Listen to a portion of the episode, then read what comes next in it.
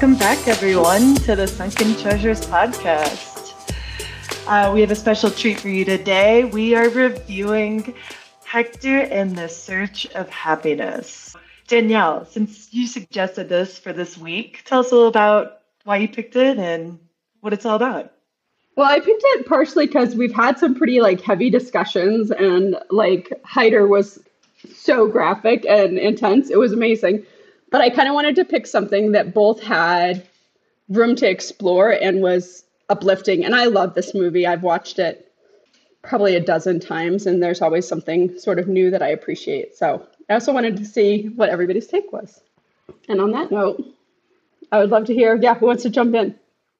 Well, something that first caught me off guard is that it's rated R. I, I still don't really understand why it's rated R.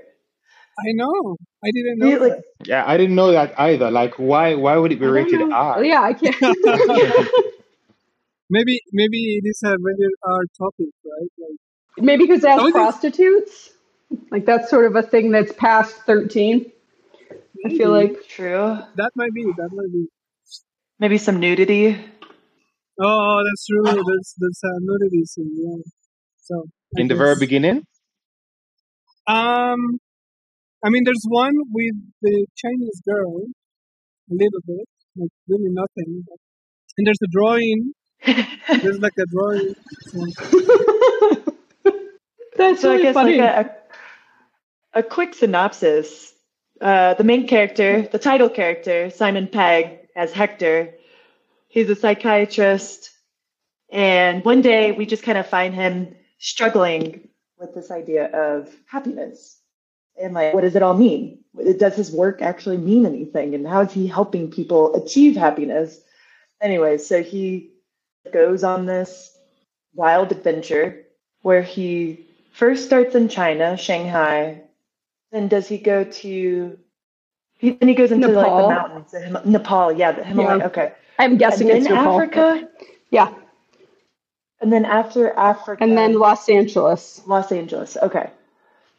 One of my favorite scenes is where he like loses it on his client and he's like, "Cut the rope, Jane!" and he just like starts screaming at her. And you know, I had this like thought: how many psychiatry, like how many counselors go through that, like in their head, where they're you know, like, just want to like let it all out. So my thing was he seemed like he had a perfect life to me. I mean, that life was that was great. A very supportive partner. I don't know. I, no struggles. It seems like it's I thought life was great for him. I don't I'm I'm still not understanding what made him un, unhappy and set him out on the journey that he went on. I, I'm not sure. you know, like a lot of what it happens, and I mean, well, you know, like I guess whoever is listening, you should be aware that spoiler right now. You know, this is the beginning of your spoiler. Oh yeah, The- totally fair. um yeah like towards the end of the movie right? Like it was the scientists being like so what's happening? What is like which well the the, the woman right? Like his uh ex-partner or like i guess first love. I didn't really get exactly what but you know that person he loved at some point in his life. Uh and she was like so what part of the brain is it? And he's like everything right um and I guess on that moment, I was like, I think there's something about happiness that escapes us and even escapes the articulation of it, right? Like, maybe that's why we have so many conversations and there's so many attempts to articulate happiness and to find, I guess, keys. Some people focus on getting keys for happiness, some people focus on the journey, right? Like the pursuit of it. But I guess a lot of what it is is that happiness really is very outside. It really escapes us, right? Like we can never quite reach it, but we do reach. I mean, we are there, and we can get there. But it's always hard to articulate it. Maybe that's what it is. Like I liked what the scientist said at the beginning of his presentation. He was like, you know, happiness is a state of being, and I guess what that in a way can mean is that happiness when it's a state of being right? Like when we are happy or being happy like we're just very in the moment like it's not something we can articulate right? And maybe that's why the whole need of pursuit like going back to the question of donovan like maybe what sets you up and like maybe any of us right? Like at some moment in our lives we ask that question to ourselves or somebody asks the question to us um like what makes you happy? Are you happy? And i guess the answer that the movie proposes is that happiness is is something that occurs to you and is something that is out there right? Like it's not it's not something you will find easily in what's common to you but quite the opposite right? Like it is on what it is not happening right now to you that happiness lies I think like what I love, he has this moment where you know he writes. I think it's after he talks to. First, I love that the like. I'm gonna make up that they were Tibetan, where he's like, "What part of we're closed on Monday? Don't you understand?" Like he like slams the door in his face, like he won't let him into this temple because it's not business hours. I particularly love that that piece of it. Um, but you know where he says that happiness is not avoiding unhappiness, and um, you know, there's this moment where all of the people who are like dancing in the flags are so happy. And it's like, and he almost looks like confused, like, like he's out there and sort of observing, but he's not in a state of bliss the same way that each of them sort of is. And, and also he has a moment where he's talking to that sort of spiritual leader and he says, You've been through so much. Why are you so happy? And he says, I'm so happy because I've been through so much. And so this idea hmm. Donovan, to come back to your question of why, like, I think that having a really cushy life isn't necessarily happy just because you avoid unhappiness. I think that's exactly kind of what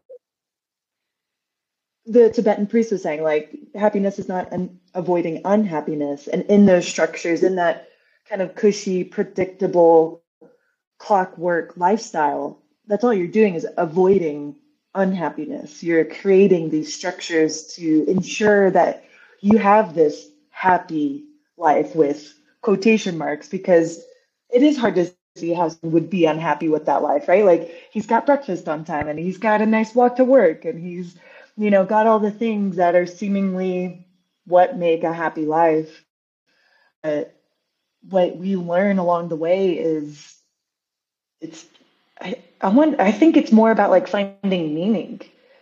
And maybe that is only you can only find meaning in contrast to other experiences. So that's where he is able to kind of put together this, you know, emotional reconciliation of happiness because he'd gone through so much that journey. I think I think we say usually we say we tend to say, you know, he has everything. He seemingly has everything. Why is he unhappy? But I think it's I think it's the case that two individuals can have the exact same thing, and one can be very happy with it, and the other quite unhappy because we always are like, but why aren't you happy with what you have? There's, you know, like there's a child in Africa who can't eat, but but I am sad today because I say I missed my bus or something else happened within my frame of reference. Because because we are happy or we are sad within our ecosystem within our scale. And a particular moment's happiness or unhappiness is gauged by that scale and not by this absolute value of if you have this you're happy and you're not. So even Mm. So it's it's very much about the context in which they are happy but even even within that context it changes from individual to individual so it's like this very slippery slope uh, to say that this perhaps should cause happiness or this shouldn't or this should have kept you happy right so it's that kind of a situation I'd phrase it differently. What I'd say is happiness is about being able to appreciate what you have. And let's say that there's someone who grew up in a luxurious life. For them, because they grew up in that environment, the things that they have becomes the norm to them. And so they lack appreciation for what it is that they have. I agree with that. yeah, I don't know. I think that's it. It's about being able to appreciate the things that you have, I guess. I go. So, if I may ask, like, how does one go about gaining appreciation for things that they already have? Well, you could take the route of Hector and go through a nightmare, and then the nightmare reveals what it is that you actually have. Like, you know, it reveals that stability is good. So you shouldn't be bored by stability. Stability is great. And uh, your life is not in danger. You, you you know now what it's like to be fearful for your life. You don't maybe you don't want that experience again. And um, yeah, I guess that's one way of going about it. So, yeah, this nightmare portion of the movie that you're referring to, where he's being held captive in this like rat infested jail cell by a, I guess, like African warlords. I'm not even sure how to describe them, but um, he's being held at gunpoint, right? And I recall like they're either like questioning him, just like why are why are you here? And he's like, oh, I'm like trying to research happiness, and they don't believe him, and they like keep pushing him, like like why are you here? And he finally comes out, I want to know if I can be happy. I felt like that was such a a moment for him or the character to really be honest with himself. Like it, he was trying to frame it like he was doing research so he could better help his patients, but really it was about himself the whole time. Like he he didn't know if he could be happy or if he was just complacent. Well, there's like the really ambiguous piece from his childhood that's like hinted at repeatedly, but you know, I don't quite, I was never, I think it's intentionally sort of left ambiguous, but clearly there was something that wasn't, he was stuck in sort of a sad child place. And so I think there's also sort of that, if your base note, right, is something that is rooted in trauma or, um, you know, just like a sadness that sometimes it's hard to sort of move you know move past that even if you have organized yourself to have really a really lovely life for to the observer Well, the only thing that I could read about that portion of it is when they, the lady who predicts stuff, she was telling him his future. And she said she saw, a, I think she said she saw a scared boy and that he was an only child. I don't know if being an only child is a traumatic experience. I mean, if if anybody here can let me know, I, I'm not sure. But that's the only i thing hope I, I heard about. i hope not because i have one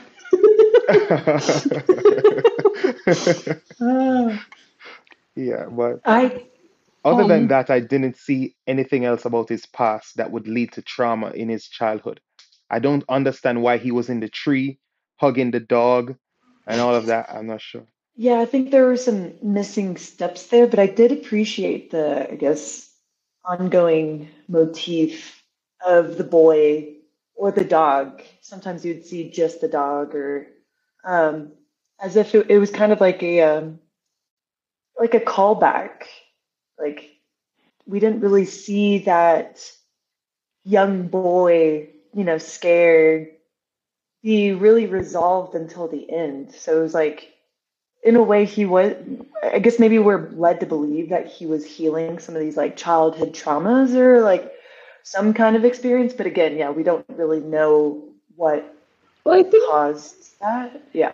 like loneliness right is such i mean the, some you know lots of people will tell you that loneliness is what kills older people like not it's not you know that that actually is like the most taxing thing on the nervous system and i think the other thing that happens especially if you have like a dog as your only confidant right that is not a good long-term plan if they die after you know 10 to 15 years. And and also it's sort of you know and, and you look at his very tidy life. They referred you know she referred to their relationship and their world as quite tidy. And happiness is usually quite messy right? Because it's like to really get like the grit to get into that you, you have to create vulnerability and you have to create um, you know connection not necessarily through like an experience like he had where you know, he was almost killed and whatever. But i think I think the relationship with the person from college, he had sort of connected with her on some level and like held on to that as like,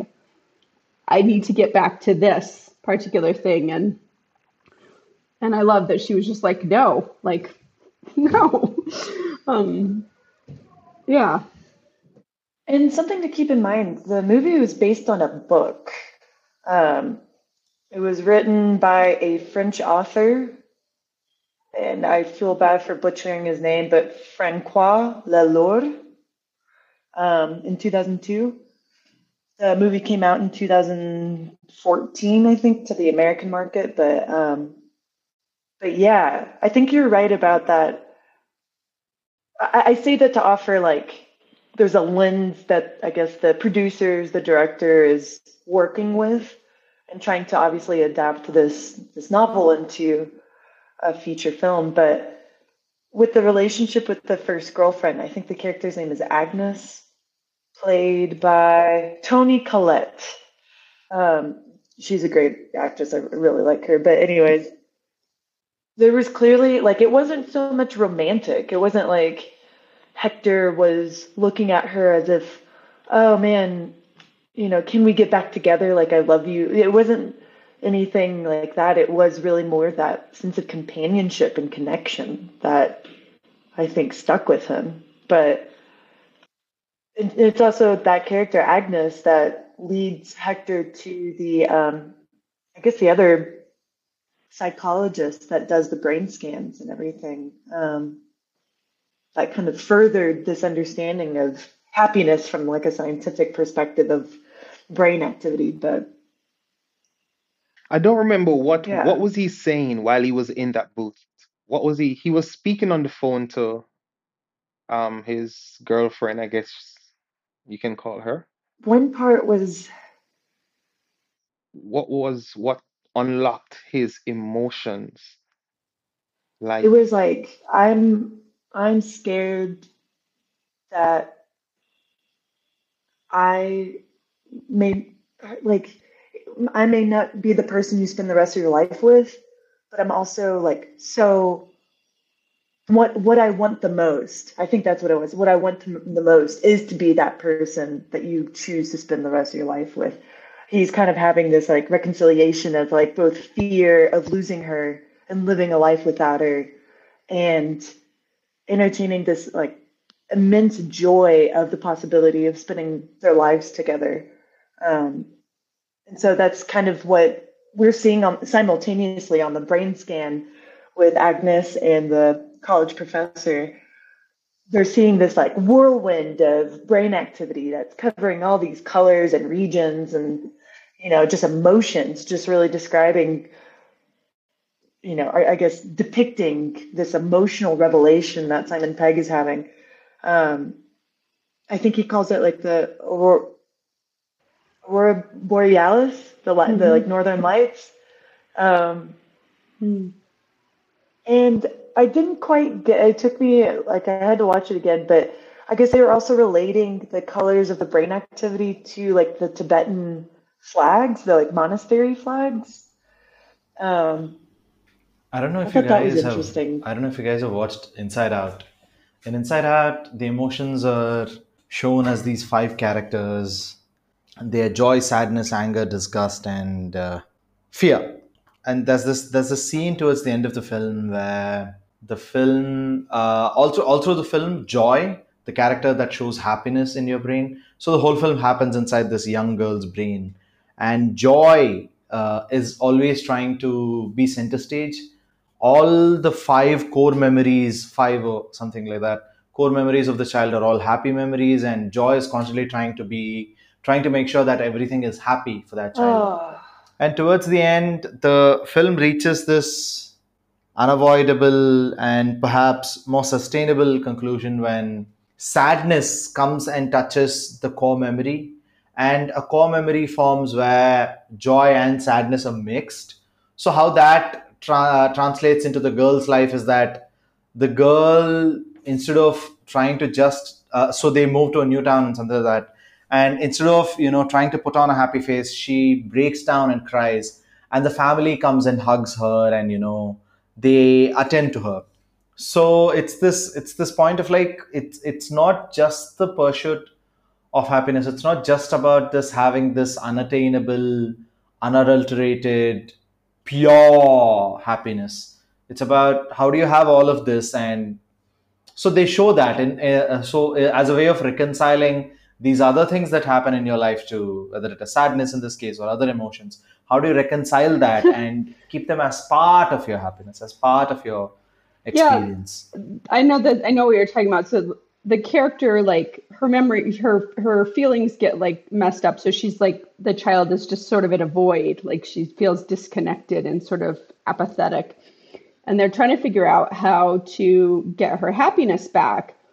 And then they realize from a previous memory that when she expresses sadness, she receives support, and that creates happiness. Um, that it's not sort of they always kept pushing sadness like no don't touch the, don't touch things sadness. You'll make her sad and then that will be awful. And you know our job is to keep her happy all the time. And um and then yeah it sort of becomes this like swirly combination of a happy and sad memory Wh- which movie is this? inside, out. inside out Oh, okay. Okay. it's amazing by the way watch it All right. yeah then i i don't want to get too much off topic but that movie inside out the person who wrote that script had a child that was experiencing some pretty significant depression and he went to a neuroscientist and asked him to explain like how emotions are dealt with in the brain and what goes on with it and th- then he wrote the movie um, it has a really like a beautiful backstory for listeners I'm, i may be like paraphrasing i'm just like pulling it from memory but um, there was like a personal connection in that um, sort of you know exploring what it looks like to like how how things are organized and and and for fans of the movie the pixar movie Up uh it, it's made it's, it's made by the same Yeah. director pete Docter who who made up he's the same guy that made uh, Oh gosh, Inside Out. well, I mean, what is it? The first five minutes of Up can make me cry like a baby. um, so I guess I love that backstory. Thank you for that, Danielle. I'm wondering what would drive this author, uh, Mr. I feel so bad. Le- Le Lord, Francois Lelord. What would drive someone to write a book like this and, of course, make it a movie? Hmm. Well, it's a popular think- question. The search But- for happiness is, I mean, But here's here's a question: Why is it a popular question? And like, maybe it is because in its nature, like in the nature of happiness, it isn't. It is not. Is something you cannot possess, right? Like I feel that a lot of what we've been saying is just something you cannot really possess, and it's not something that presents itself to you alone right? Or it's not that it doesn't present to you as as happiness, but it presents to you in accordance to the interaction with other things, like what we were saying with sadness. Like yesterday, I was watching some videos on TikTok about, you know, like it's amazing that I'm saying that I was watching this on TikTok, but um, you know about what was happening in Turkey, and it was just some videos about the Mexican rescuers going there and it's like one of them is just he just does videos and is just documenting you know how things are going like they are arriving to the airport and this and that and whatever. And i don't know you know like the more i saw pictures of it like some pictures of what's happening today and i guess just seeing that unity of the world and be like ah, you know like i don't know like Mexico, like we have a lot of shit ton of problems in Mexico, and still, still there's people because these rescuers called the topos. I don't know, I don't remember the name in English, but topo is the animal in the in the dirt that lives underneath. Uh, you know that they're blind. That's topo. So the topos The mole. are the mole. Thank you. Yes, like the topos are volunteers. You know, like they do not get paid for this, as far as I think, or as I understood. Maybe I'm incorrect, but what I remember is like they are volunteers. Um, yes, you know, and it's like this like there I don't know, I cried just watching the pictures, you know? Like I just cried like those pictures of them being there and, and helping and just seeing that unity it brought me joy you know like it made me happy to think about it. But as you were saying like it took a tragic moment i guess you know like it is not like it it just it didn't come alone. Like happiness didn't come from the rainbow necessarily. Like it came from a catastrophe. And within that catastrophe within all the darkness of it happiness appeared. It is there right? It is there like somehow. So maybe i don't know maybe it is a popular question because of that. It's because there's no simple answer to it. Like it is not something you can articulate. And maybe that's why we keep asking the question and trying to articulate it. In a movie in a book uh, in keys for happiness for some people in colors right? Like neuroscientists are trying to explain it and make it uh, that was uh, in the movie that we just watched like the scientist was like oh we finally made it numerical right or something like that like quantifiable. We have the variables of it. But I, I guess something nice about the movie i don't know about the novel itself but in the movie like it was very meaningless you know like who cares if it like that scene when they are like oh my god like i can visualize happiness in the computer and these colors and aurora boreal like who the fuck cares? Like the, the guy the moment like the girl was like bro I, I guess right? Like the woman needed to be like hey i need to show you what you just did. And the guy didn't care. The guy was like can you get me to the airport? Right? Yep. Mm. and i guess i guess that's it right? It's like who the fuck cares? Like because whatever you think you are articulating it is it is not going to encapsulate the wholeness of happiness and maybe that's what it is maybe that's the nature of it something we cannot capture Well, I think so. I love like the opening scene. Well, not the opening scene, but like with the French woman with her very thick accent talking about how you cannot hold happiness, and you know, like A penis. uh, right, it, is- it is not. You you cannot own happiness. That's that sounds very wrong. and that's that whole scene is just like amazing um but you know i think this idea so great He's like, sure you can. You can hold out. let me help you um no it's um but you know it sort of starts with that right It's- i think it sort of hints at the fact that it is this thing that you know is elusive um, but i also think our society well civilization since we stopped moving around you know for whatever tens of thousands of years. Um, comfort has been sort of the thing we've been told is like the goal. Like if you can be comfortable like you were saying donovan like and not have your life in danger like that that's really wonderful. Um, but i think in in that we sort of again come i come back to this like place of you know that you shouldn't cry in front of someone else. There's all these things that sort of you know are uncomfortable don't you know keep and so then we don't actually go deep enough because then you, you can't have like right you, if you want to be this happy you have to have experienced this much sadness in some ways um that and that's you know it, so it, it's like are, are you willing to sort of have both? Um So I will, of course, I will disagree with the the well, not disagree. I'll say that I personally, I think finding happiness is really simple.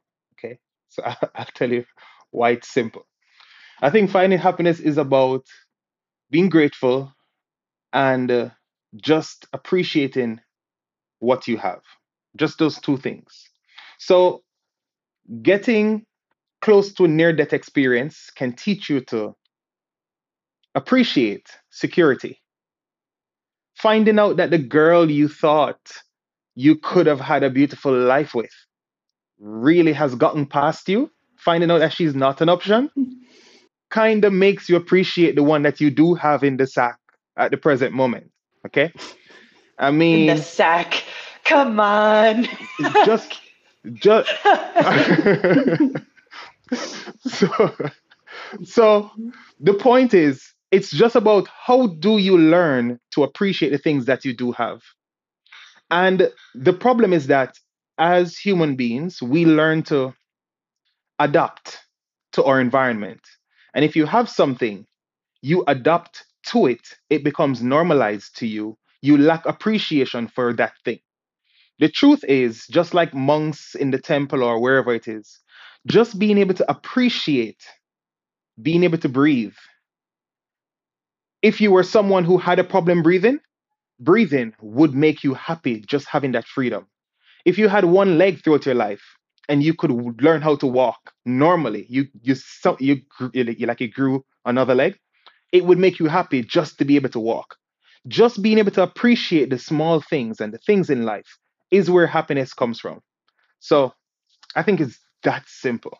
I think you hit the nail on the head with that first point, um, at But least in a broad, general sense. You know, starting with gratitude absolutely is, I think, maybe a shortcut to happiness. Um, and that is literally just being grateful for walking or, you know, breathing, like you said. Just, I think that's absolutely foundational to that because we do take things for granted. We do get used to, you know, the people who are around us and our partners, and we take them for granted. And you know, oh well, they'll still be there. You know, it's part of, you know, you feel secured in that. But at the same time, you don't really know what it's like to not have it. So Until yeah, you've lost it, of course. until Like you've got yeah, like Hector. He has to get to the point where he's about to lose literally his girl, his life, everything. And then he's like, oh, yeah, I, I'm happy now. It's, you know. But but I that's what we call a sandbagger. Sorry, please go, Alejandro. um, but here's the thing. I I do I do agree with all you said, Donovan, except from that is simple, because I think what you're saying is quite the opposite. I don't think that what you're saying is simple, but it's quite rather. I, I mean, it's also not that complicated or complex. I don't know which one is a better word to use, but theory, difficult um, it's just like I guess what makes it difficult, quote unquote, is the fact that we cannot hold it. Right? It's not an object that we can hold forever, and it's not an object we can we can possess. I think that's what it is because I agree with you. Like the moments that we stop for a moment, we watched around.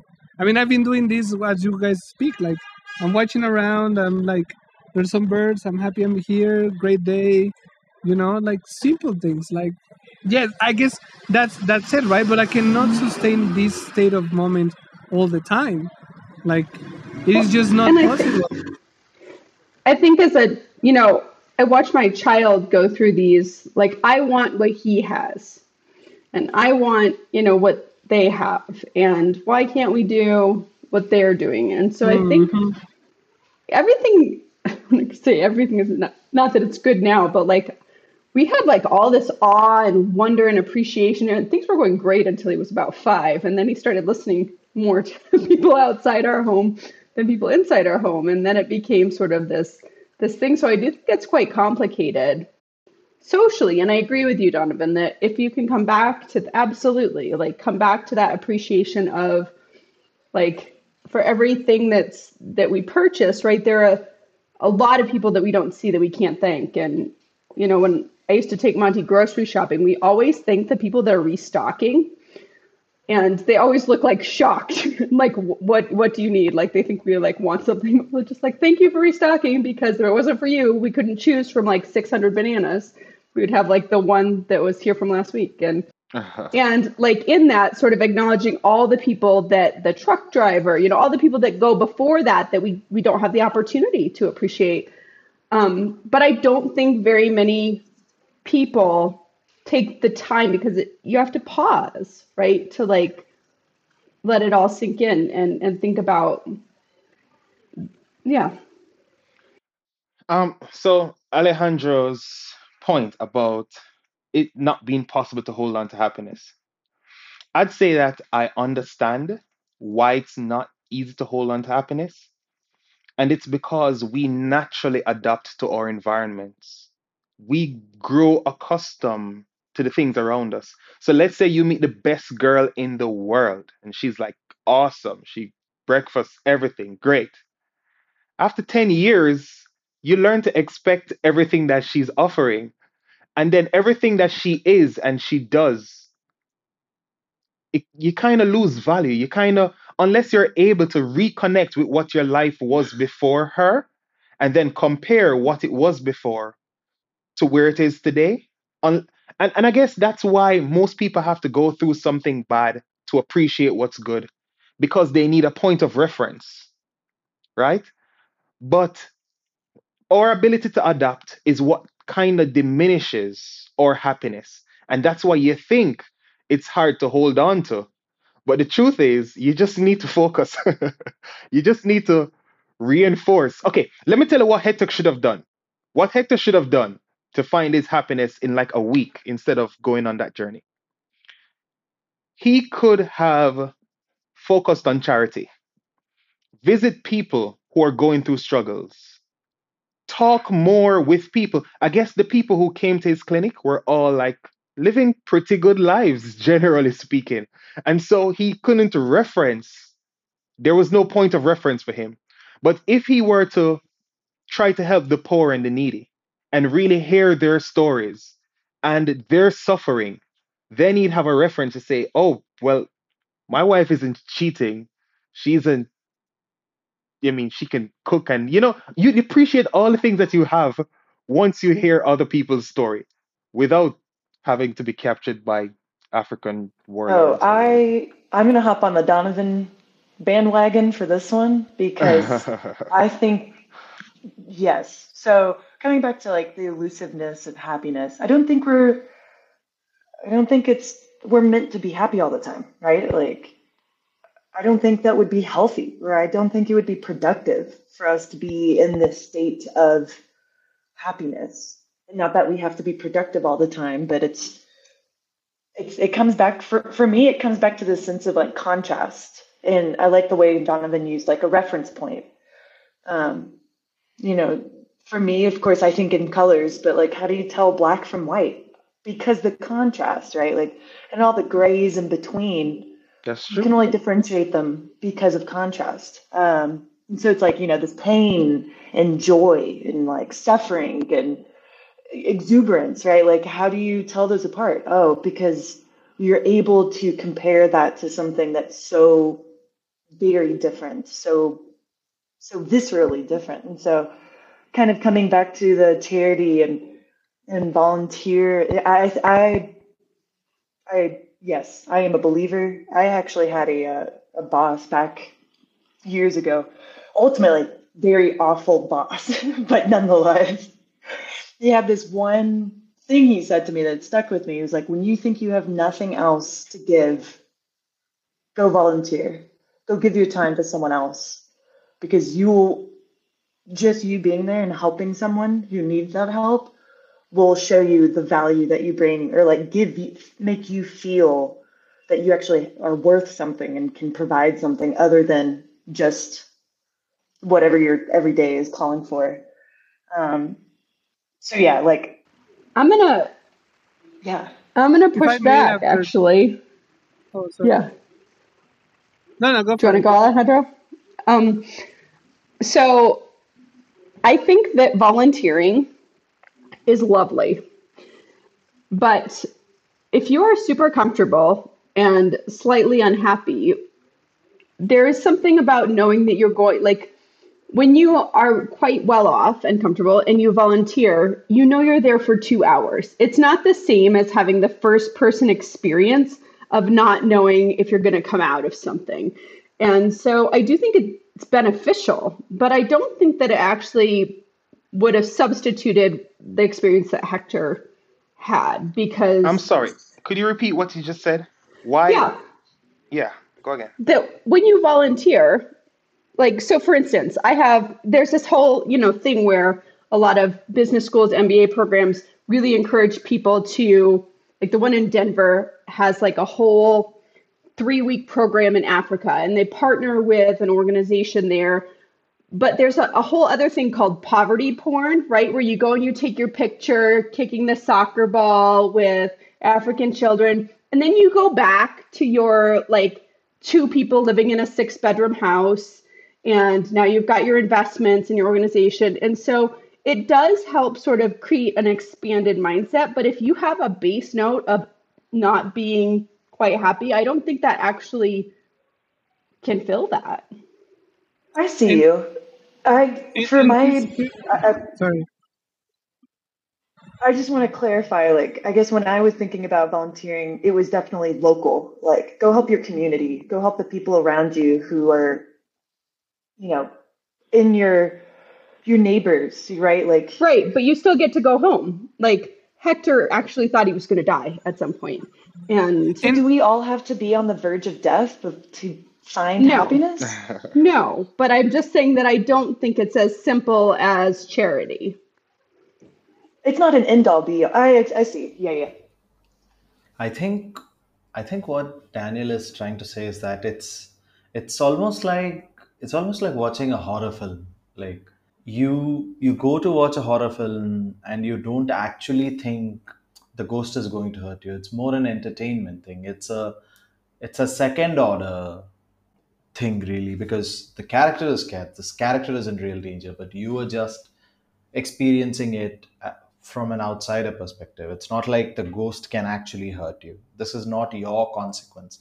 You know that after two, if you go to watch The Conjuring, you know that after two hours you'll be out. Nothing is actually going to happen to you. So, working at a local thing, you know, helping someone less fortunate and all of that. Of course, yes, it can give you perspective. I'm not saying it does not give perspective to people, but it is not your experience. You, if you go help out in a slum, it's not that you are going to you know that you're going back to the safety of your own better house so but going through something yourself and having something actually happen to you uh, the the kind of compass that gives you is far more rigid and rooted in reality so it's very different from the other experience Well, Yeah. like And if, if I may, um, two things. At least, like going back to the movie. Number one, I don't think Hector was the same person he we saw at the beginning of the movie. Like he was just not. And maybe that's one part of it, right? Like, I mean, and well, that's one. And second one, the movie didn't really end after he got freed by the the African mafia, right? Like he didn't get, he was not like, oh fuck, I'm happy, you know, like oh shit, you know, like I should appreciate my my life and let's go back. Like he didn't stop there, right? Like it actually was in a very, I guess, the moment of realization of happiness occurred occurred in a laboratory, right? In a yeah, and and maybe that's that's it, right? Like it's it it is very subjective. Like it is something that it can it only appears to you in, in its own way to you, right? Like uh, like volunteering. Like maybe some people maybe some people can benefit from volunteering, and maybe that aha moment occurs to them in volunteering. But I guess that's not something we can fabricate, and maybe that's the whole point of the journey and the unexpectancy of the journey, and like him being just to end. Sorry, Daniel, just to finish, like the the randomness of it because in the whole movie he just didn't know. And i guess that's in my opinion that's a key right? The moment you are like well i'm gonna try this this and this and i'm gonna plan my trip to find happiness right? Because this is what i think i need to do and where i think i will find happiness i think will happiness will prove you wrong right like happiness will be like haha you know like poor kid come come here little boy you know I'll teach you what I'll teach you what I am about. And I guess that's the randomness of it, right? Like the more open you are to the unknown, to the like I have no fucking Yes. idea what I'm going to be tomorrow. Right? Like the more you are on that point of I don't know, the closer you get to happiness, right? I mean, or not closer to happiness. Happiness is not a destination, but I guess the more likely you are to step upon it, or for it to present itself. I don't know if it's something you step upon, but maybe it's something Well, that presents itself to you. Yeah.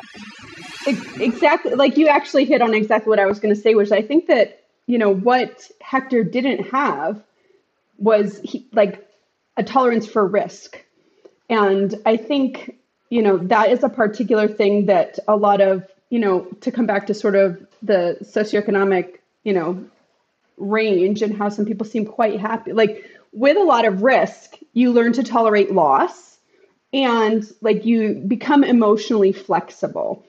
Um, and I think like also, I just wanted to mention with the volunteering thing, like Hector had like, you know, like what was it? Um, I forgot what his, the patient's name was, the one that like clearly has some type of, you know, dramatic personality disorder or, you know, emotion, like the one Oh, that was like, brain tumor, I think. no, right? like the the guy, his patient before he goes on the trip, um, oh, who's sorry. like woo, like out there like skipping half naked and like you know, and um, and he like almost is in awe of him. Like, how can he be? Like, how can he not care about anything? He's like dancing in the middle of the path, and and so you see like that he is being of service, but he's not available to sort of tap in. He's he's caught up in his own sort of law like lack that he's not, I don't think, actually available to tap into what he could learn from XYZ. And so I do think that, and, and I love this because, of course, I'm always trying to look at it from sort of like a child development lens because that's where I spend a lot of my brain hours. Is like we are as a as an American society becoming have become quite risk averse, right? If, whether it's you know playground equipment or you know letting kids ride their bikes to a park that you can't see, and so there is sort of also this idea that I'm not safe. Um, that I think like that there's just something not quite grounded and that you have to know you can do something and come out on the other side and i think that's that's sort of a part of his journey as well is is resilience I, I don't understand what you mean by risk. You you referred to the risk aspect. What what what is that? yeah but in general like there's an unpredictable nature to what he's doing right he doesn't know where he's going or how long he's going to be gone like it's it's an adventure and you know i usually define adventure as you know an activity that doesn't have a predictable outcome and so in doing that you don't know if you're going to be happy right? You don't know if the way it's going to end is going to be better but you go through it anyway. And i think that there's something in that where you you go through the process and realize that your happiness you know it, it actually self-derived that the outcome isn't dependent. Like it, this is a, it's not a thing you can hold right? Um, and so i think the risk piece allows you to find happiness in a variety of situations. And if you're too comfortable you you don't have that tolerance. Hmm. And I and I guess guess that it goes to to to Donovan's point, right? Like to the point of like you said it, like I part of what it's in the way of us, you know, like if we were to think of ourselves as this always happy being, like what gets in the way is being comfortable, right? Like our capacity to adapt that becomes, you know, like it allows us to see things as normal and we build uh, uh how do you say it, like a routine and exactly. Yeah and and that's yeah like totally. That's something we are wired and designed to do like without So even if we don't want to. But i guess that's what it is like happiness is outside of that. Whatever that is like whatever that is you know to us like whatever comfortable means to us happiness lies outside. It lo- it lies outside of us being comfortable. of comfort. Yeah. I mean even if what you said right like you are like well i have a simple key why don't you do voluntary? Sure like that that in itself is going outside. Yeah that's that's outside outside. your like comfort. as i guess yeah. a lot of what we're saying is like even if if we want to fabricate it like we want or not fabricate we just want to try to step onto that state of being uh, by whatever route we decide like volunteering or getting mocked by the mafia or whatever it is that we want to experience it is outside You know, like it is outside. We need to, and that is what gives us perspective. Good. Yeah, the point of reference. Yeah. So, um, I agree with with, with what you just said. It- you know, the words were different, but yeah, I get I get what you're saying. Um, there's one thing I'd like to say though. So, so to the whole thing of happiness being elusive. Um, speaking more on the chemical level, the chemicals that bring happiness tend to be dopamine, and there's another one. I don't remember, Ser- right? now I'm going to push back on that. Dopamine is a reward, and that's different than happiness. Yes. Um, that's Which like which chemical which chemical gives us a feeling of, of serotonin. okay, good. So serotonin then leads to our brain perceiving happiness. It's a reward chemical. So No, basically, dopamine's the reward chemical. okay, all right. So dopamine and serotonin lead to us feeling happy, right? And um, the problem with chemicals is that, for example, if you smoke enough cigarettes, you, if you start smoking cigarettes today, like you will get high because your body isn't accustomed to smoking. If you smoke cigarettes every day, your body builds up a resistance to cigarettes. And so it requires more cigarettes for you to get the same high, right? Same thing with alcohol.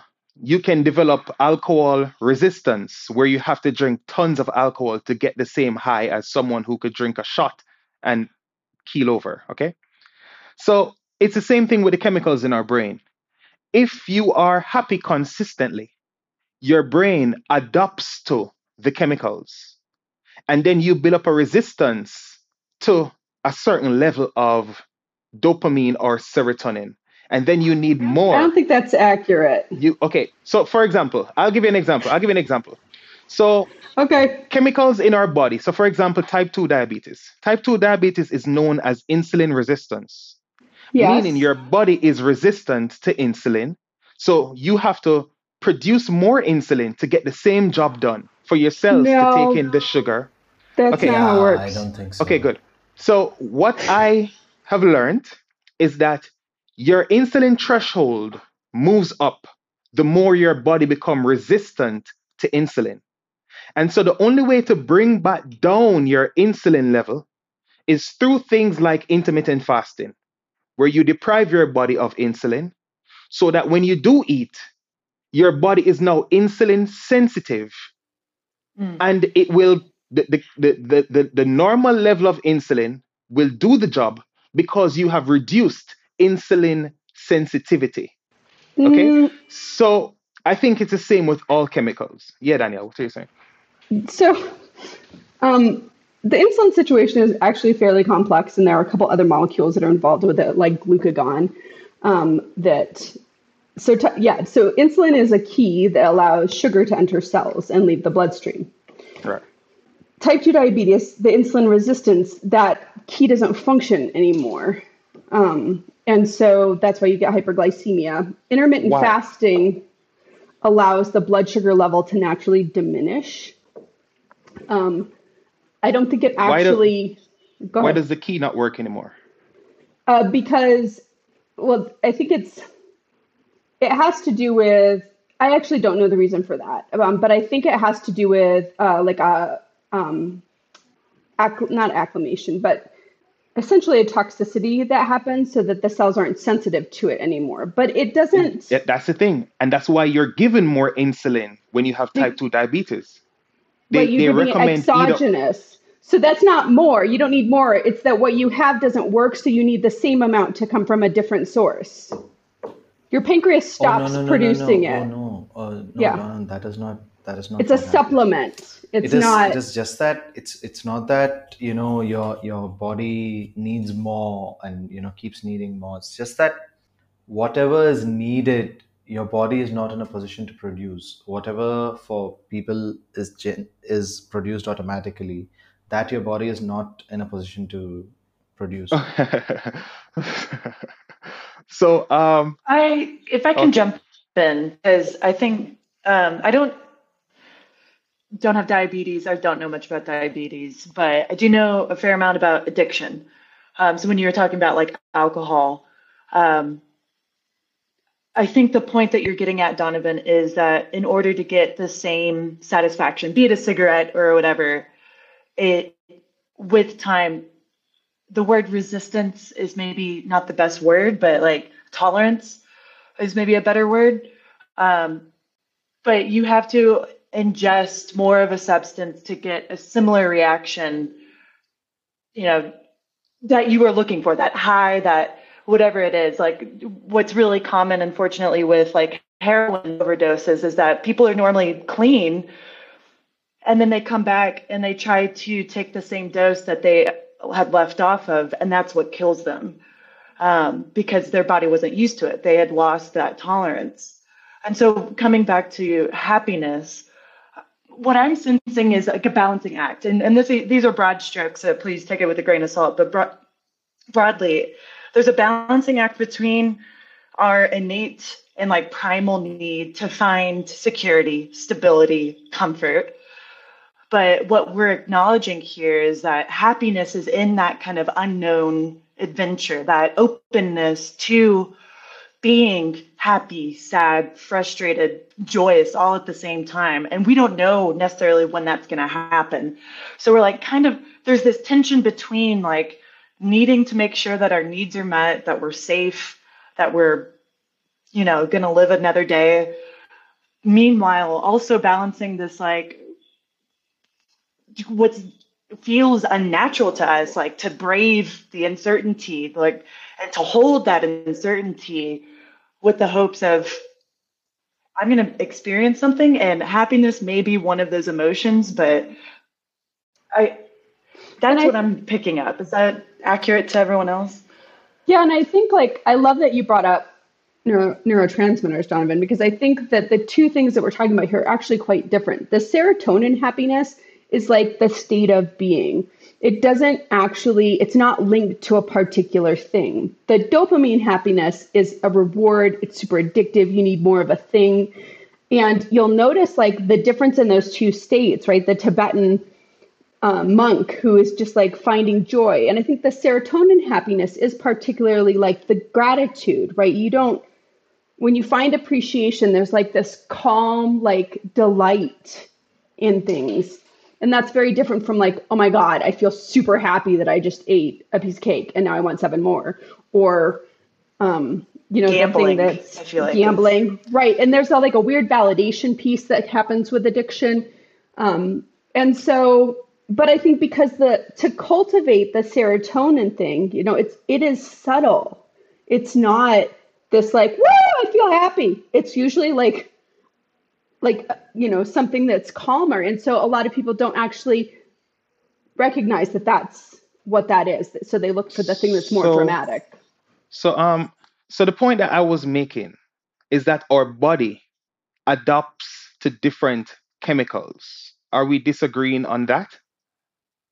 I oh, well to backtrack, I think what you're actually trying to do is parallel the physical requirements versus our like um, environmental requirements, how we're both have a tendency to find that comfort and become tolerant of that comfort. So it's hard for us to appreciate the differences outside of it. Yeah, so like but the more, but yeah, okay. but I I, I'm that trying to make that point on a chemical level by think it- explaining yeah. why it is that we adapt to our environment.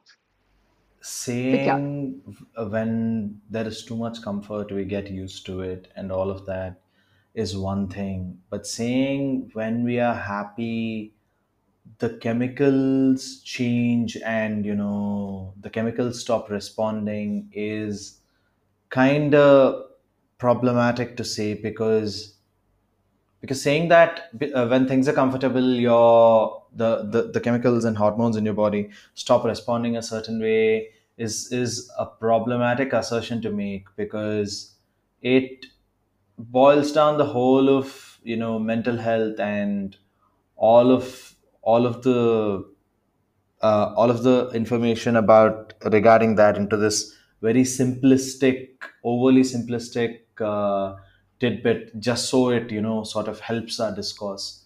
So connecting ease of living like you have a better sofa so your serotonin you know you have a better sofa you have aircon and all of that doesn't mean your Good. you know your your hormones stop doing what they're doing is a is a you know Yeah. slightly So I think I think everyone is uh, thing to say yeah okay. So um, I'm just I'm In just I'm, Donovan's I, I, defense, I haven't though- I haven't made the pointers yet. So I'm just asking: Do okay. we agree on the question that our body adopts to different chemicals if it's overexposed to a particular chemical? Do we agree that our bodies build up a resistance to that chemical? not always not always it changes from resistance case to or case I think a better word is dependency. So what Vikyat That is only saying, happens with dopamine. I don't know that that happens with serotonin. I'm not familiar with that happening with serotonin. So so you're saying that dopamine dopamine is addictive. What Uh, about dopa- adrenaline? Adrenaline is more addictive than uh, adrenaline creates dopamine release. Good. It's the same same. So you're saying that there are some chemicals in our body that doesn't lead to addiction? As in our bodies does not become resistant to some chemicals even if it's overexposed to it? That's what you're saying? Well, let's talk about overexposure because I think that's a really complicated thing. That could be environmental, that could be physiologic, that could be um, that you don't have enough receptors, and so the receptors that are there are bombarded. I think it, again, coming back to Vikyat Singh, I think it's a fairly simplistic assertion to say that, and I don't actually know that that happens with serotonin.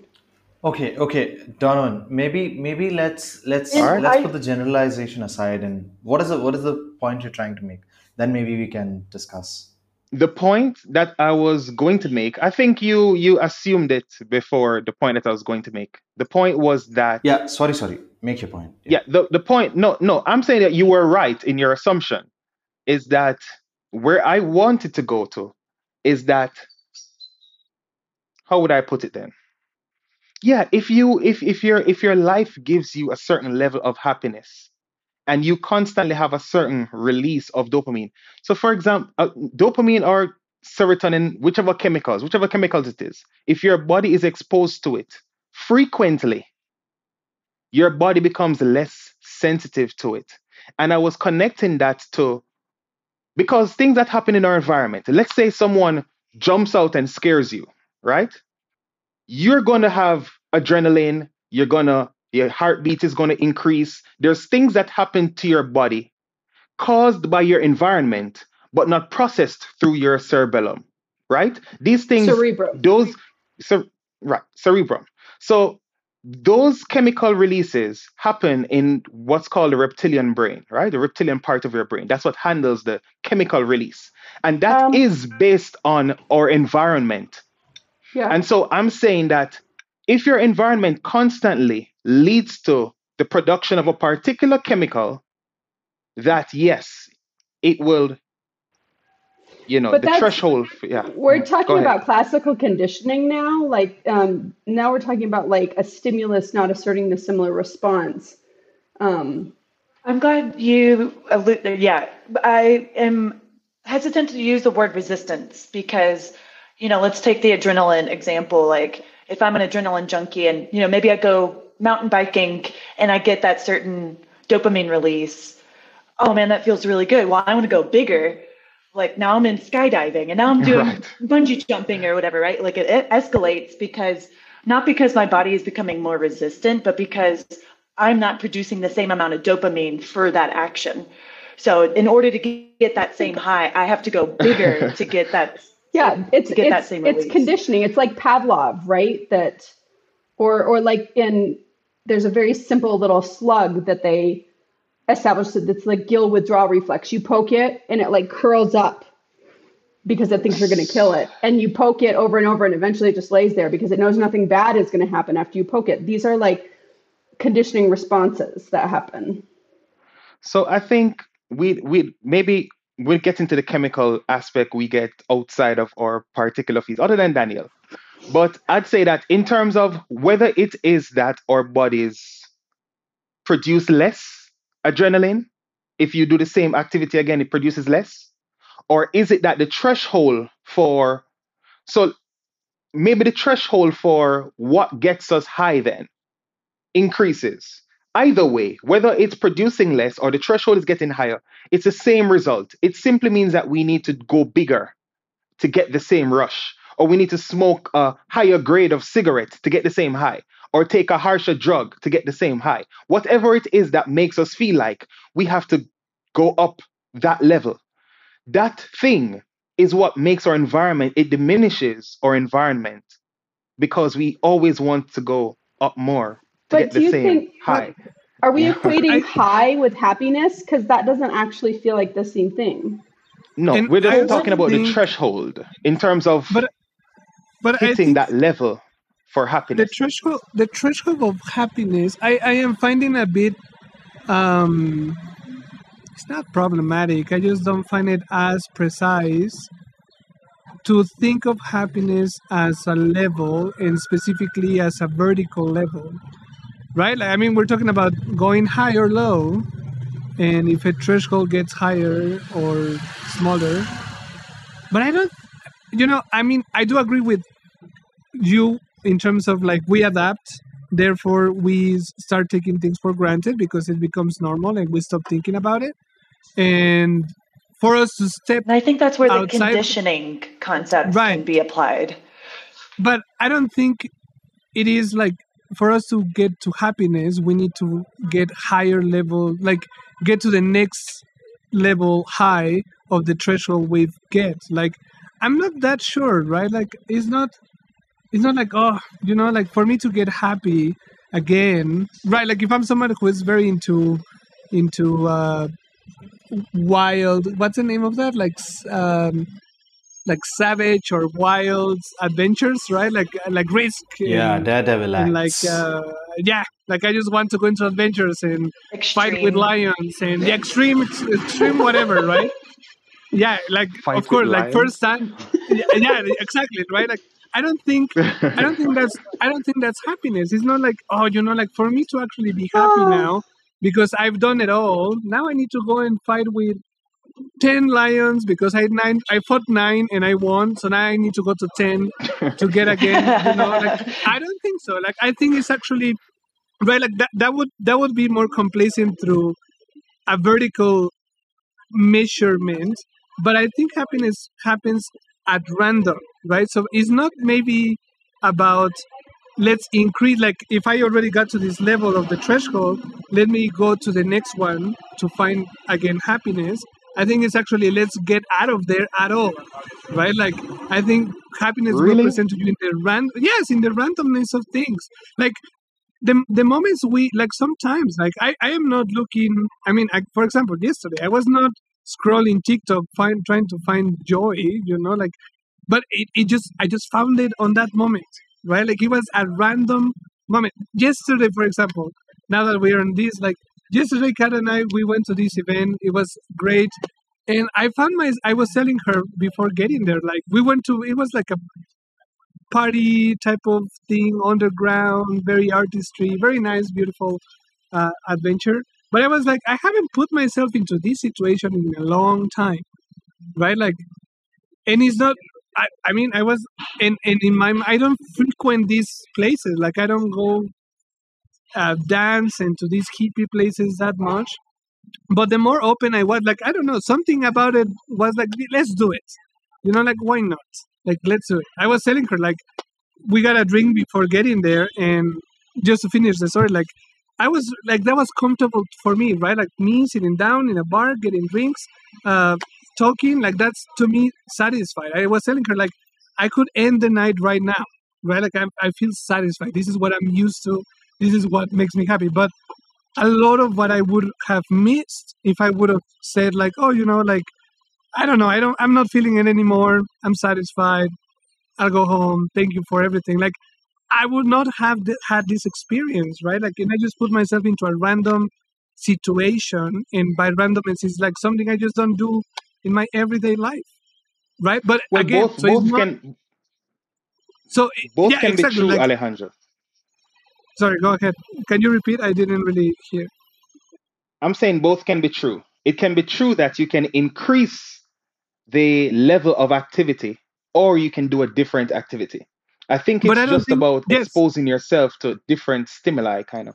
See, and I think that But I don't I think do the nature think is the we're talking about two different things, right? Like Yeah. so the dopamine addiction thing, I did nine lines, now I need to fight 10 is different from the serotonin, which is like I'm gonna meditate and like do self exploration work to see the things that are like in the way of me accessing happiness.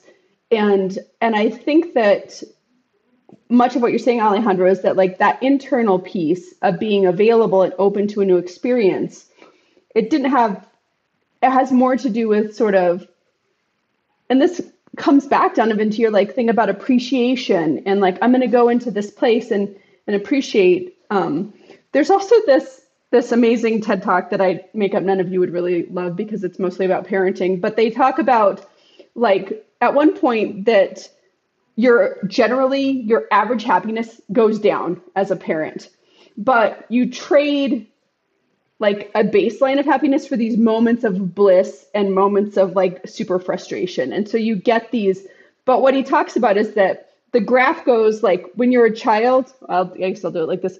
Um, it's like woo you know i'm super happy i'm devastated you know like this thing. And he said it's almost like age is a form of lithium that by the time you're 30 there's a you know band coming that you want to see and you're like i could go and have this transcendental experience and feel goosebumps all over my skin but it's more likely i'll feel claustrophobic and i won't be able to find a beer so i'm going to stay home and like listen to it on my i have a great stereo. It'll be it'll be fine. And so you start to hedge your bets about predictive experiences. And i think that's when you actually find this place where hector was of being quite comfortable because you're not willing to risk super ha- like super great experiences with the possibility that it might not be as great as you think it could be.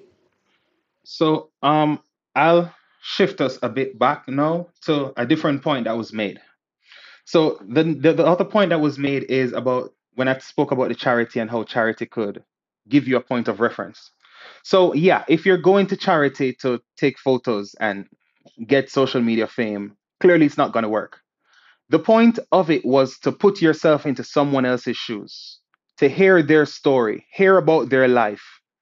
And if you can empathize, empathy is kind of like putting yourself in someone else's shoes and seeing things through their eyes.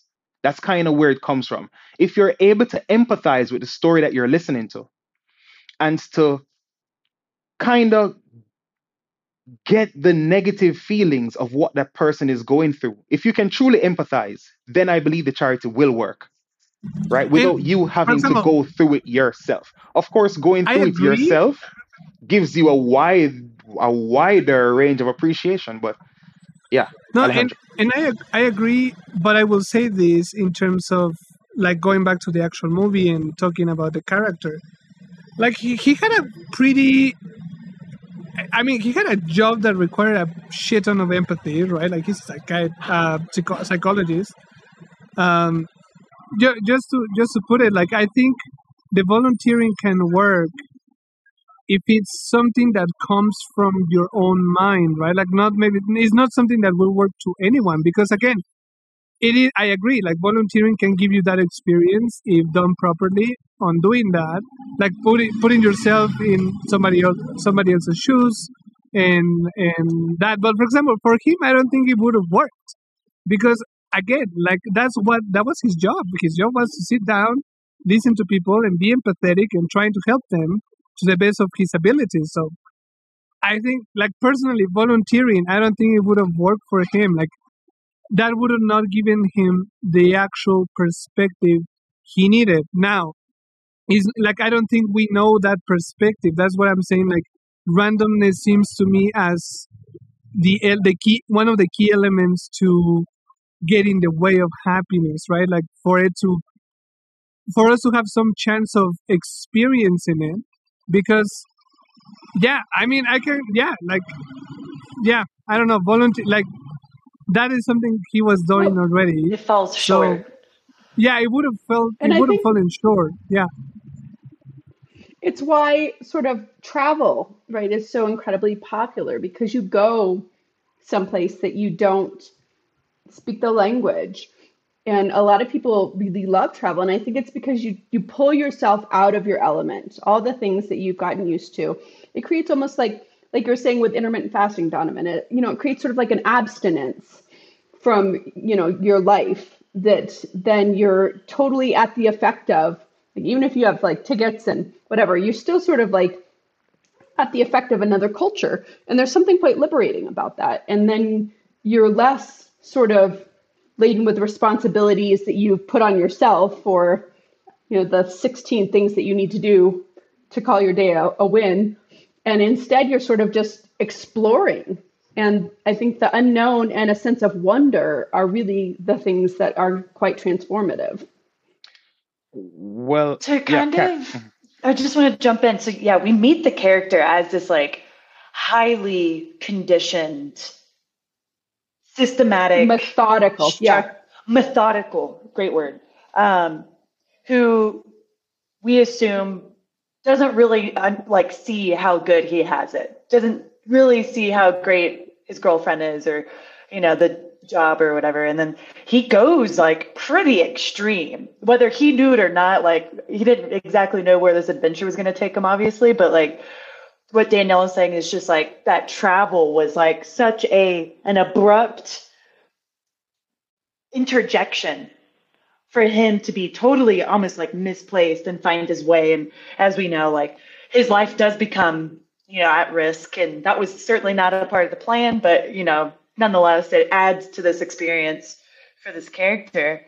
And it is beyond me because this movie addresses such a wonderful question right like what is happiness and like how how can we be happy and but what I find most peculiar about it, even as much as I love the movie, the movie itself did not do very well. Reviews were pretty poor. So I'm, curious to hear your thoughts. Like, why why do you think it was so Well, poor?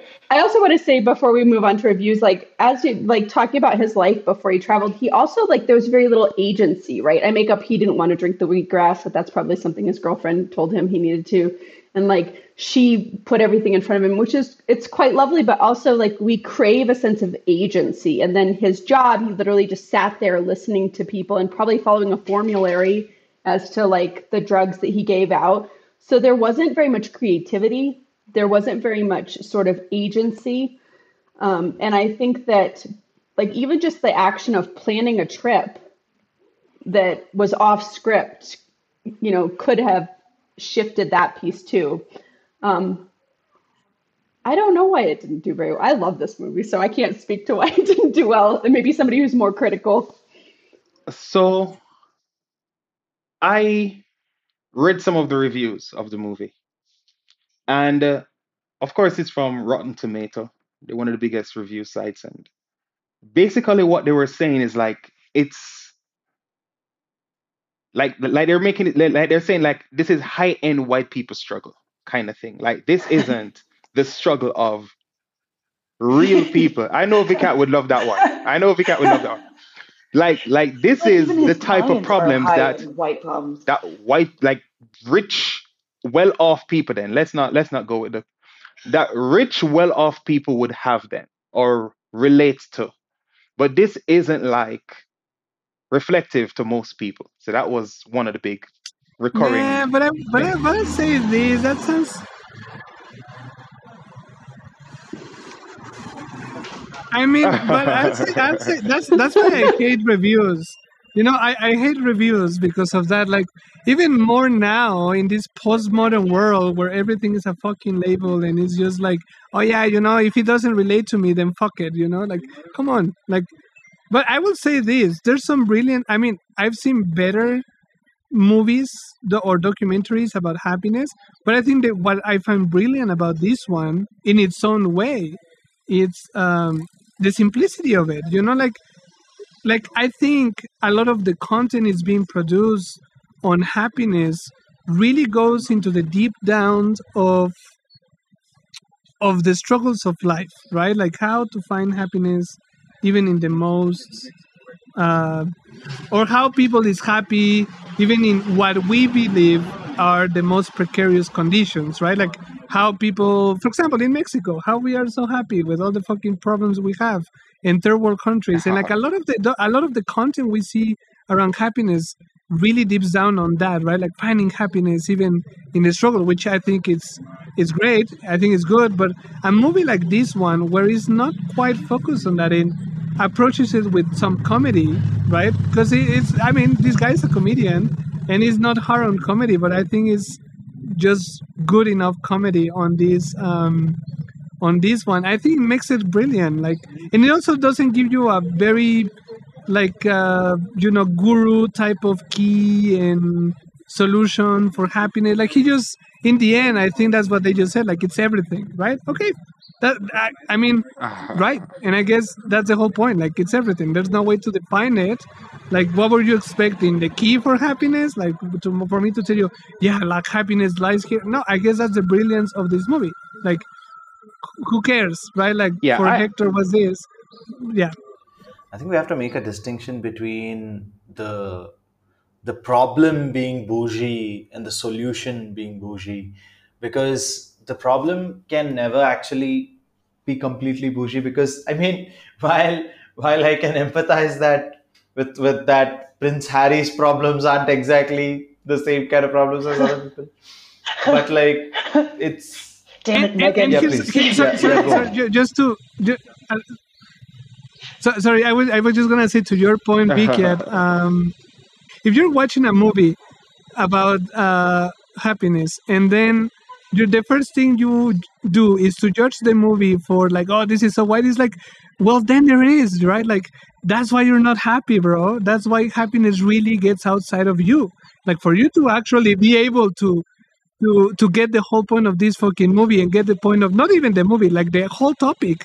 Happiness you get to need you get to you need to get outside of your fucking self right? Like you need to forget yourself for a moment uh-huh. and get out in the fucking world and stop yeah. So that's why i think this movie is brilliant even though it didn't go it didn't do that well capitalistically Yeah, I, push back but on you, yeah I, I found it a great movie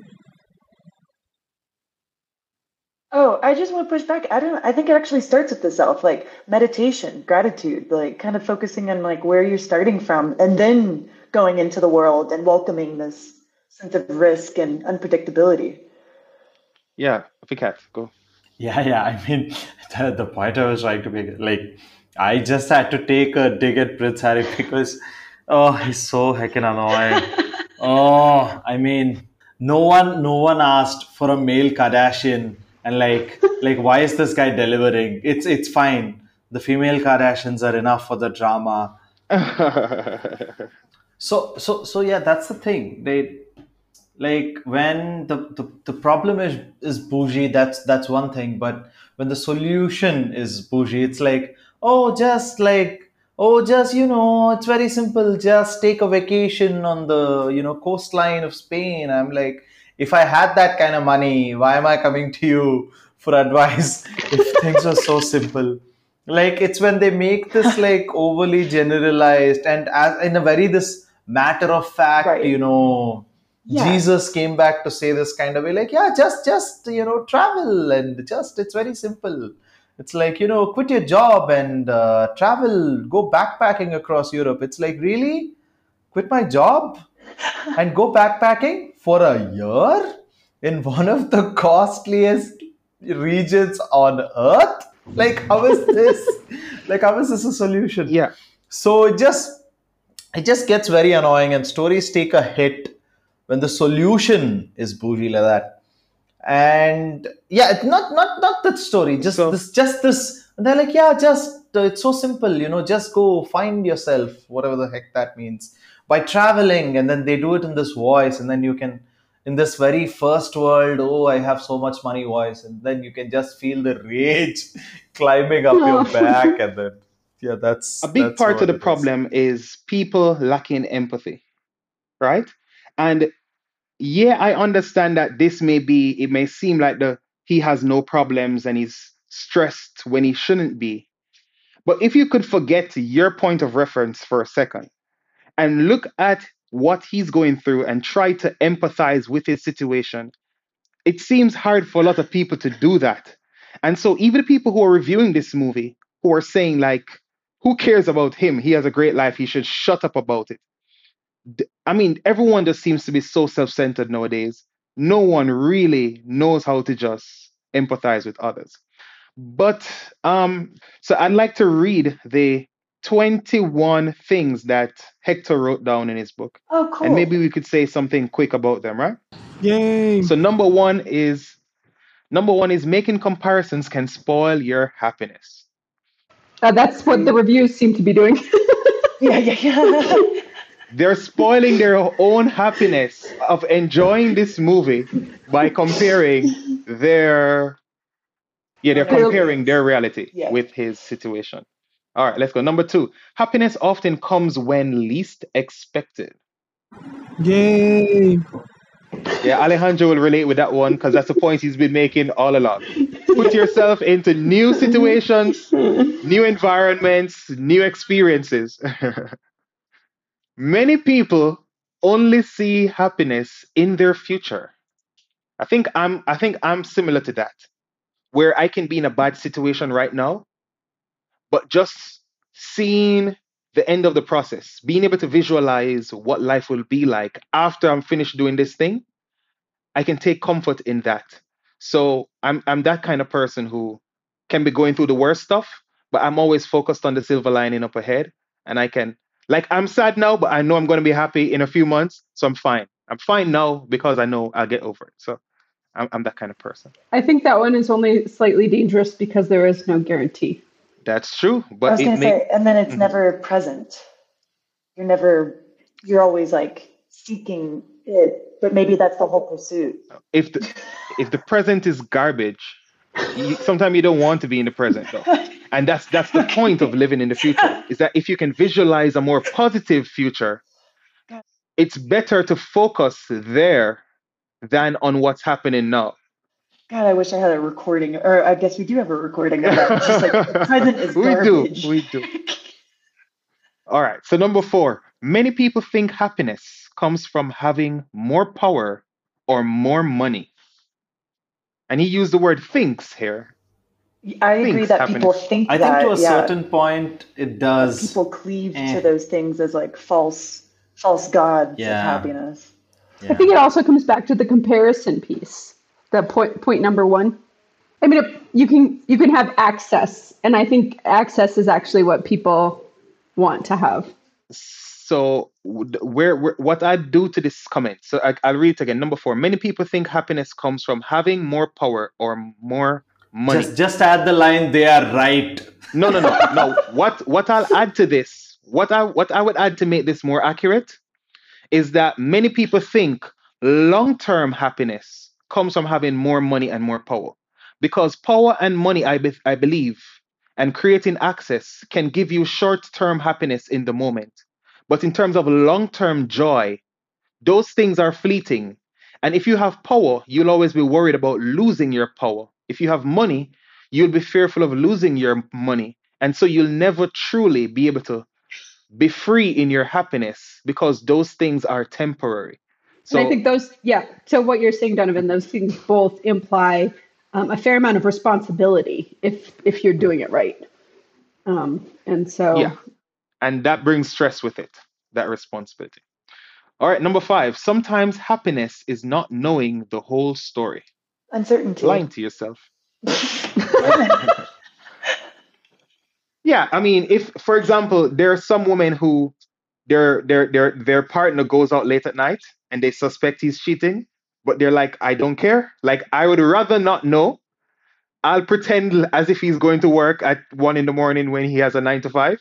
But you know, So I'll- it's not just yeah. relationship based. I am like constantly in a place of struggle and like self imposed stress because of like how things are produced. Like I don't want to buy the granola bars that have palm oil that are, you know, coming from a shenanigan that affects the elephants or whatever my white person problem is about buying a granola bar.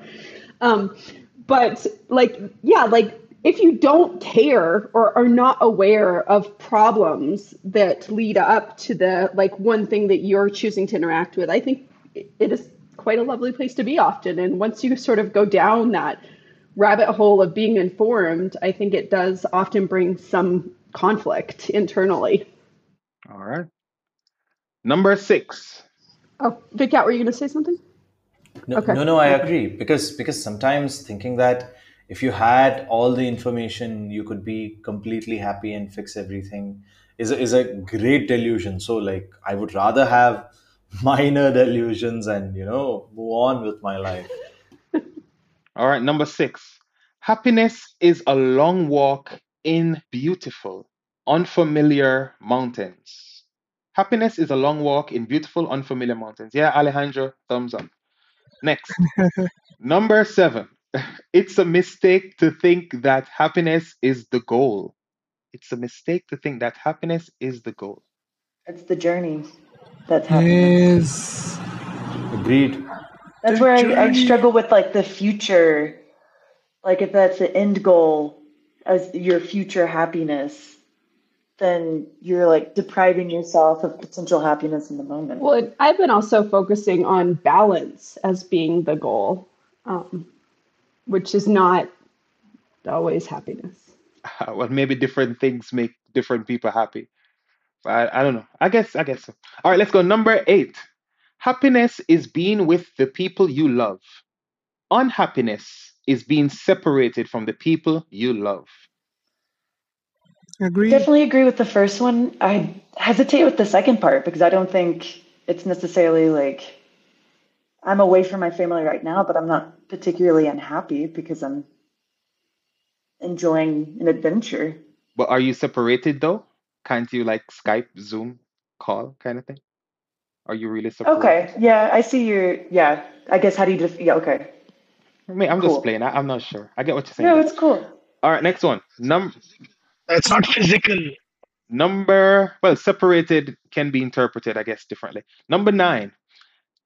Happiness is knowing that your family lacks nothing. Wow. No. I, Can you repeat it? lacks nothing. Happiness. But that's not possible. I, I'll repeat. I'll repeat it for Alejandro. Happiness is knowing that your family lacks nothing. I agree totally percent. You know, I've been struggling with that question a lot this year with my parents and working with a therapist about it. And a lot of what I've found in the last few weeks is like, man, all the things I think my family is lacking or my parents are lacking as people is just like it's just bullshit. You know, like it's just shit in my head. What? And yeah, it, it is. It is. Like we can have another podcast on this. Projection. Um, Yeah, it's projection. yeah, it- yes, it is projection. I mean, I also think it's rooted on some things that are not projections. But for sure, if we're talking about happiness, for sure, I am happy with them when I am not, let's call it judging them or being, yeah, like being just judgmental towards them, but actually just being with them who they are at the specific moment. And that's it. Like, yeah. So, anyways, um, agree All right. 100%. I think nothing is a strong word though. Nothing like y'all don't want to lack nothing. Y'all want. I mean, all right. Anyway, Well, number ten. yeah. Happiness is doing a job you love, or maybe not doing a job at all. Maybe. I mean, I mean, yeah. So Well, Happiness even, is even doing a not job doing a job at all, it's a job. all right, all right. Number eleven. Happiness is having a home and a garden of your own. Hmm. I could find happiness there. That sounds like a materialistic type of thing, though. Like, But there's really also need a home. security. No, you don't need a home. What you guys don't need a All right, home? number What are you 12. guys bridge dwellers? Of course you need a home. you can be happy. Happiness is in the heart. It's in the heart, not whether under a bridge or wherever. Well, it is. like we were. Well, so I will say, I, I think it's good to have a home to come back to because I we were thinking about traveling full time for a while, and in that sense, I would say no, I don't need a home, but I want someplace to come back to, and so I do think that it's useful to have a home. And I also think a home means like people, right? Like a family, because you can have a home, you can have a penthouse in Manhattan alone and not be happy. So I don't think it's quite like the material of it. I guess, I mean, I am interpreting it as the family aspect, like having home. Yeah. Yeah, All right, next one. Um, I love that you did this, Donovan. yeah. Yeah, this is great, man. happiness. Yeah, but I'm trying to quickly before Alejandro needs to go. No, I'm good. I'm good. All right, I don't go. need to go anymore. So uh, Take it easy. Oh my goodness. We always do that to Alejandro. We spoil all of his No, plans, no. All of listen. his appointments. We're destroying No, your no, life, Alejandro. this- We're bad influences. The world, so the world is the world is good. In this case, it was that I had a like the other person canceled me or rescheduled. Like I just noticed now when I went to, I'm like, okay, cool. I don't have to go. So yeah, sorry. You uh, manifested more time. Like All this is more important. Yeah, always cancels meetings. All right. So, so since you're not leaving now, I'll add this. I'll add this one thing that I wanted to say before. That you had some people who were in the Nazi camp. I, there, there's this very famous book I heard about where Yeah, this mother Man told her meaning. children. She like she told her children that they were playing a game, and that like Oh, this is that's all right, everyone is a one. part of the game, It's like Life and is she kept them. That's what it's called. Uh, there's It's a a movie, movie. called Life is Beautiful that's about that, where he right plays and a so game. basically they she just create a perception for them that this is all a game while they're in the nazi camp. And they Mhm. they were able to stay happy because the happiness was mainly it's in your head. You can be happy anywhere once you have the right frame of mind. That's basically what it's all about. Um next on the list number 12 it's harder to be happy in a country run by bad people. I live in jamaica guys so i mean Can you say it again, please? if i can be happy here it's Um, harder it's harder to be happy in a country run by bad people oh, by bad people. run by bad people yeah hmm. what do you think alejandro Well, here's the thing. Have we? and i, I didn't ask you that because you live in mexico let's No, no, I- no, no. I, I, I was just too. gonna okay, say. just- No, I was Okay, just gonna good. ask, like, do we have a reference of a country that is not or has not been run by bad people? that's Like, that's, I that's a, mean- that's a hell of a question That is a hell of a question. I mean, guess- it, yeah it is an go ahead. interesting point, but I'm not sure we have that. Yeah. Wait, I have a question. I have a question. Are Mexicans also white people? I mean, Alejandro, are you white? Switch on your camera, Alejandro. S- sorry. Vicky. I, I, I, it's even harder for me to understand you at this point. But all right so yeah but i'll agree i'll agree with number 12 it is harder to be happy in a country run by bad people but the question of which country is actually run by good people is a, is a, is a, is a good one i'd say countries like japan are not run very poorly i think the government actually does try to help and i mean i don't know but anyway I mean, I get yeah. Uruguay sticks out. all right number 13 happiness is feeling useful to others Hmm. Agreed. feeling useful I mean, that speaks directly to the volunteer piece of this conversation. yes. Like, Also, it, like, it, it only goes so far. I I am confident that it does fall short of the overlying happiness, but as we've kind of mentioned, like there's I don't know. Like, as a parent, I think, you know, and a, as having a spouse, like, there is joy in feeling like I'm improving someone else's situation. There is, you know, it's a very hero laden joy, but you know, if if you're the the key is not to let that fatigue you, and then so that you start to feel like it's expected. Um, you know, I know people who volunteer on a serial basis, and at some point they're like, "Fuck, I have to go like be at the thing with the thing." And so, if you can keep that idea of being useful at the forefront, I think it is quite rewarding. All right. Number 14. Happiness is to be loved for exactly who you are.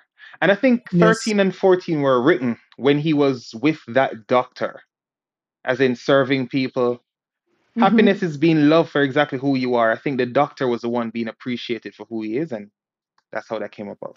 oh yeah, hmm. in Africa, yeah, yeah, his friend with the bodyguard, yeah, yeah. Okay. Number 15. Happiness comes when you feel truly alive. What does that mean? I think would he wrote that that. one after he got like released from the prison, and he was like running through the like street, like Ugh. suddenly felt like he was like I want free and on fire. So badly. Ah, so he wrote nothing. He had nothing to his book while being in the present. he didn't have prison? his book. I think they had Yeah, his but book. he he asked them for the book and he said he wanted to write something. I, but But apparently, that's then he he had the the pen. They- then they he had the pen, him. and that was his get out of jail free card. all right. So happiness comes when you f- feel truly alive. So happiness is knowing how to celebrate. I think that was the morning after he was dancing with everyone, Oh yeah. knowing how to celebrate. I Number love that. 17. Why? Why do I be um so there's a practice that I did with the leadership program that I was in that like every time you set a goal and you do your goal, I've, lots of people are good at that, but you should celebrate. Like people don't celebrate after they, you know, check something off their list. Like just taking a moment to be like woohoo, like I like knowing how to celebrate like it's rejuvenating. I think it's really important. All right. All right. So happiness is caring about the happiness. Happiness is caring about the happiness of those you love. Didn't he say something like this before? Is being No? useful. Yeah. He said in number 13 was happiness is feeling useful to others. Happiness is caring about the happiness of others. I think this was from the lady who was on a stretcher, who was dying or something like that. All right. Next up. That one feels tricky. Yeah. Next I mean, it's the whole point of empathy, right? Like the volunteering aspect as well. Like, do you care? Like, I've, I've heard there's this guy in Mexico. Uh, he's like a coach, and you know he's famous for that. I, you know, I, I, I, I empathize, not empathize. I relate to his personality, but he has a lot of these. He he says this phrase constantly. He says, um, "Love is to care for the freedom of the other person." And I do Hmm. happen to agree to some extent to well to a bunch of extent of that. Like I'm still not wrapped up with the whole idea, but I guess that's what think- this one is about, right? Like when you care about the other people's happiness, that's also happiness for you, right? Because you're getting out of yourself and you're putting But yourself at service of others. Yes, and I think it has to be part of balance because, you know, I've seen this a lot. There's a whole thing, compassion fatigue is something that happens to people where they just like are incapable of being empathetic after having a job that requires high levels of empathy for years Right. and they haven't done self care or put themselves Right. in a place to be cared for. And so I, I think that the answer to this for me is yeah, I think it's true if it's part of balance. All I mean, it's. I mean, I- and, and the whole that's the whole movie. Sorry, just to finish, like that's the whole movie, right? Like Hector was all about, like he really required a bunch of empathy to the point that he, I guess, ran out of it at some point, and that's why he needed to regain it or find it again. So yeah, Hmm. All right. I think the reason why this sentence throws me off is because it says happiness is caring about the happiness of those you love. If you love someone, then clearly you'll want them to be happy. All right, number Mm. number 18. Happiness is not attaching too much importance to what other people think. Woo! I think that's essential for happiness. Yes. like if your happiness is based on what other people think about you, you give them the power to tear you down or build you up as they feel like because it's based on their perspective of you, which you can't control. So that's that's a horrible way to be happy. Agreed. All right, moving on. Number 19. The sun and the, the sea make everyone happy. Is that so? Oh, I'm gonna say yes for me. Oh, can you you. repeat, And I'm please? kind of scared of the sea. the sentence like is open everyone. I I I made a I learned something I learned in medicine was and it's related to this never say never and never say always. So I feel Mm. like everyone is one of those things that it only takes one exception to argue with. So I'm just gonna say that's true for me. All right. Uh, I, I'll say I find them. I mean, they- they're There's there. something healing Anyway. about salt water and sun. If you don't live by the sea, well, I guess, I guess, I guess even if you do. All right, number 20. Happiness is a certain way of seeing things. This is your Yeah, you- appreciation lens. Yeah, Right, The gonna say yeah. perspective, yeah. Your your frame of mind is what determines. All right, number 21. Rivalry poisons happiness. Comparison. That comes back to the Competition? if you're yeah, if you're comparing yourself to someone else, it's And- Yeah, I'll your dis- I'll disagree with this one. I will disagree with this one too Yeah. because Right. I, I've I've I'm always in rivalry with someone, And the the thing is, you can have a rivalry, but respect your competition and wish them the best, but try to measure yourself to that person to ensure that you're not falling behind. As long as there's no bad feelings between you and who you're comp. So let's say it's my brother, for example. You can compete, but want the best, just just to push each other, kind of thing you know, we did karate together and we sparred and, you know, even in a tournaments we would fight, but you know, you're just trying to get the best out of yourself and you're hoping that they do well too. And it's, it's I don't think it always has to be And I think coming back to a book we read in um, the the book club as it was previously iterated, the playbook. Like some people have a personality that they want to compete, and so I think for them there's Yeah. actually tremendous joy in, and, and I think that those me. people are actually usually not attached to the to the result. I think rivalry can steal your happiness if you're attached to being the winner. Good. It's about self-improvement. I agree with that. All right, number 22. And we'll be finished in number 23. Number 22. Women care more than men about making others happy. The sexism. I don't know. I don't women care more than it, men about making others happy. I think there's a biologic basis for this. Oh, and that's another book I should put on our list. at oh, that's Daniel. That you're not allowed to say that though.